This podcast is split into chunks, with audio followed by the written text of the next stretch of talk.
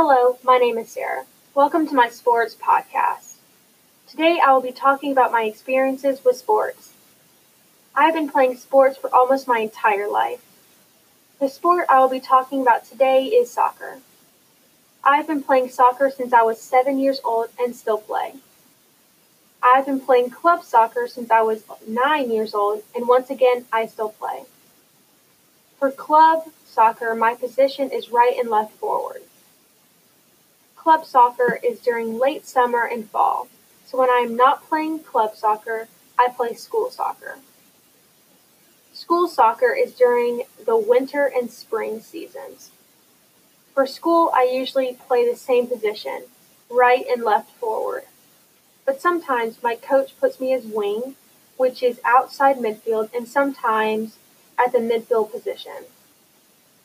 For both club and school soccer, there are tournaments you play. There are usually about three games per tournament, but if you win those three games, you could go to the championship, which is always fun. The tournaments are all around the state and also neighboring states. For soccer, the standard equipment is cleats, socks with shin guards, shorts, and jerseys. If you are a goalie, you get padded gloves along with the other equipment. You need all of these things to play in the game.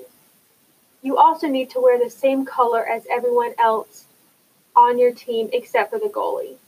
The goalie needs a different color jersey to stand out from the rest of the players on the field.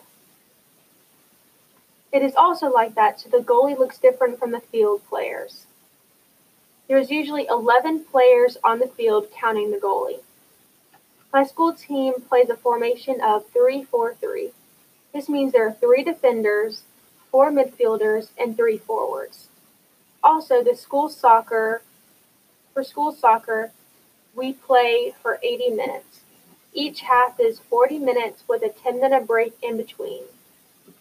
My team also switches sides with the other team after the 10 minute break as well so there is no unfair advantages for the other team. Teamwork is very important in my experience with soccer. You also need chemistry with the players on your team. Teams with players that don't get along generally don't do as good as players that do have great teamwork and chemistry. So, in the end, it depends on everyone on the team. I've really enjoyed playing soccer through the years. I have made many friends while playing and will miss playing soccer once I'm out of high school.